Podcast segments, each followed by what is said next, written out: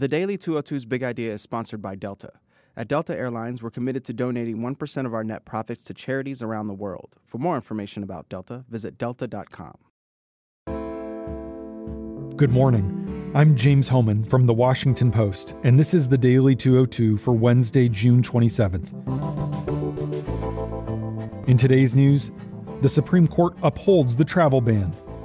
A federal judge orders that all the kids taken from their parents at the border must be reunited within a month. And Trump's pick to lead the VA has a long history as a combatant in the culture wars.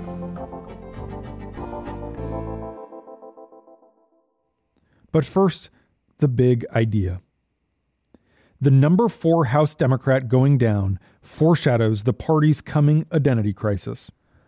Representative Joseph Crowley of New York, a top ranking Democrat, lost in a stunning upset Tuesday to a little known primary challenger, sending shockwaves through the party out of power less than five months before the midterm elections. It wasn't even close. With all the ballots tallied, Alexandria Ocasio Cortez, a 28 year old activist, beat Crowley by 15 points, 57% to 42%. She was a bartender as recently as last year and worked as a field organizer for Bernie Sanders' 2016 campaign.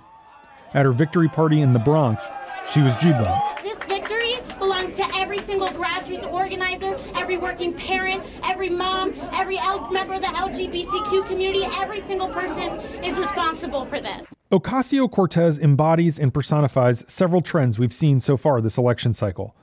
She's a woman, she's a first time candidate, and her mother immigrated to New York from Puerto Rico. More than half of the district's residents, 54%, are Latino.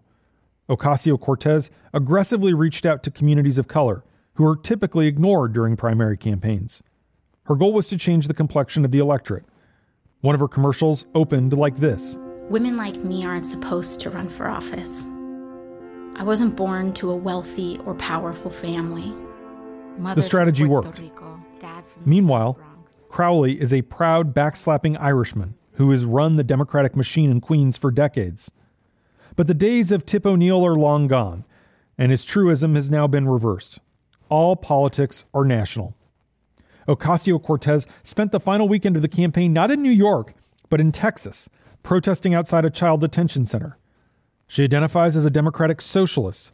She ran on an agenda that included abolishing the Federal Immigration and Customs Enforcement Agency, making Medicare a universal program, tuition free college, and a guarantee from the federal government that everyone will have a job.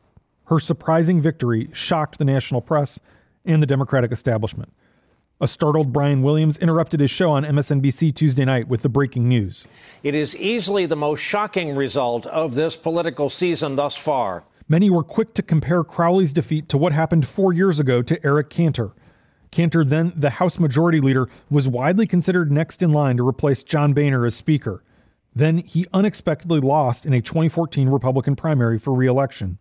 Like Cantor, Crowley has spent a lot of time traveling the country, he was much more focused on preparing for a future leadership race than his own reelection.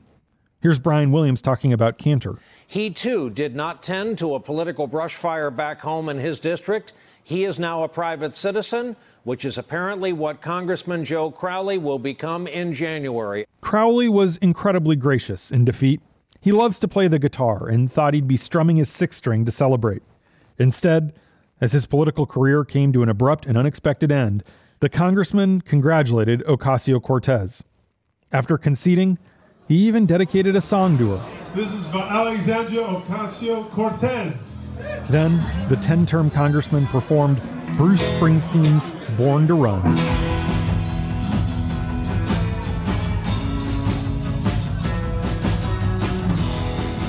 And that's the big idea. Here are three other headlines that should be on your radar. Number one, the Supreme Court made two big decisions yesterday. First, the justices voted on party lines to uphold Trump's travel ban, ruling that the president has the statutory authority to ban travelers from certain Muslim majority countries over national security concerns. The 5 to 4 decision was a major victory for the administration. Chief Justice John Roberts, writing for the majority, tried to play down the political aspects of the case. Despite Trump's stated desire to block Muslims from entering the U.S., Roberts said the presidential proclamation that led to the ban is within the scope of presidential authority.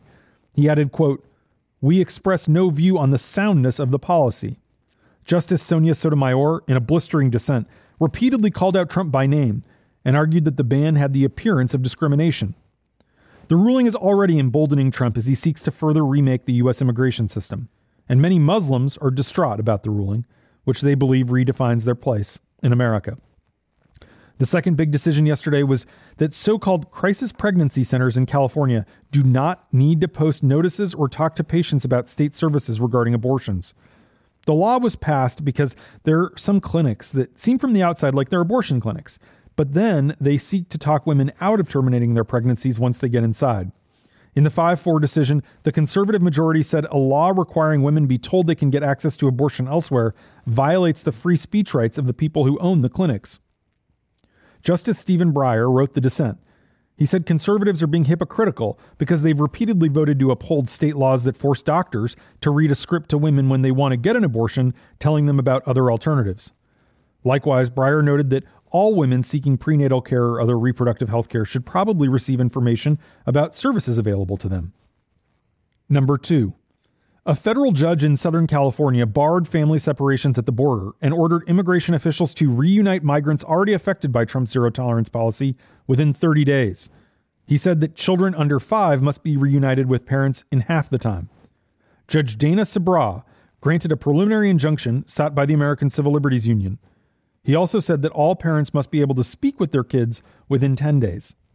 Sabraw was nominated to the district court by George W. Bush and he had this to say of Trump's zero tolerance policy quote, The unfortunate reality is that under the present system, migrant children are not accounted for with the same efficiency and accuracy as property.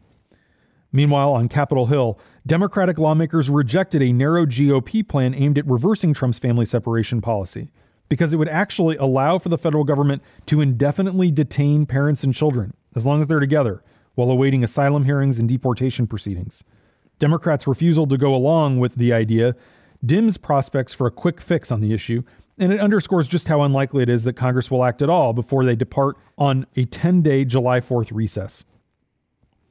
Number three, Trump's nominee to lead the Department of Veterans Affairs, Robert Wilkie, is preparing for a Senate confirmation hearing today. Wilkie has an impeccable resume. He's the son of an Army artillery commander, and he's a reserve officer in the Air Force himself. But he's no apolitical public servant. He is a longtime former member of the Sons of Confederate Veterans, a group known for its defense of Confederate symbols. He started his career as an aide to Jesse Helms, the Senate firebrand who denounced Martin Luther King Jr. and once called gay people, quote, weak, morally sick wretches. Throughout his career, Wilkie has shown a willingness to fight the culture wars alongside his bosses. He also worked for Trent Lott, who lost his leadership post when he said that Strom Thurmond and his 1948 candidacy, which was based on separating the races, contributed to America. Earlier this year, he led efforts to justify Trump's ban on transgender troops while working at the Pentagon. In 1997, Wilkie was outspoken as he said working women should not be given equal pay protections under the law. Democrats are going to hammer him on all of this today. But the reality is that he's very likely to get confirmed by the Republican controlled Senate anyway. And that's the Daily 202 for Wednesday, June 27th. Thanks for listening. I'm James Hohmann. I'll talk to you tomorrow.